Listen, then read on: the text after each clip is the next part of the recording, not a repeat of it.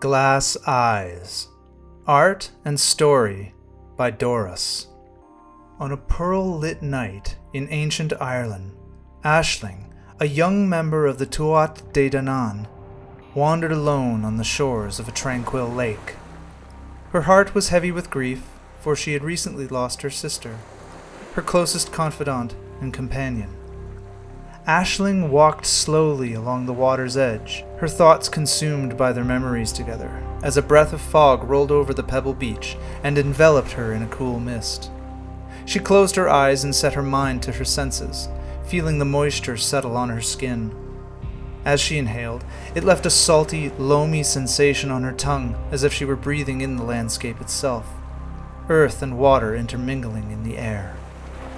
When she opened her eyes again, she was startled by a dark shape that had appeared just beyond the veil.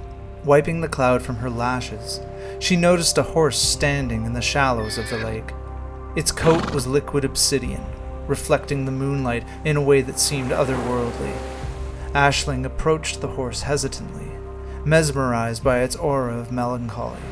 Its eyes were like pools of onyx, seemingly filled with a sorrowful depth that mirrored her own grief.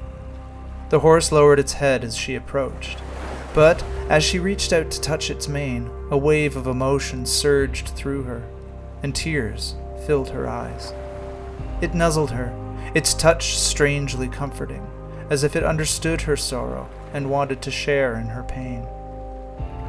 With a mixture of trepidation and longing, Aisling climbed onto the horse's back, drawn in by its gentle nature. The horse's movements were so graceful and fluid, as if it were an extension of her own being. She felt a strange sense of connection to it, as if it could truly understand her grief and provide solace in her time of need. Though, as they moved further away from the shore, Aisling noticed subtle changes in the horse's demeanor. Its eyes seemed to glaze over, and its once deep, mournful stare turned glassy and more intense. The horse's movements became more erratic, and as they picked up speed, Aisling began to feel a growing sense of unease. In panic, she tried to dismount, but to her horror, realized that she could no longer move her feet.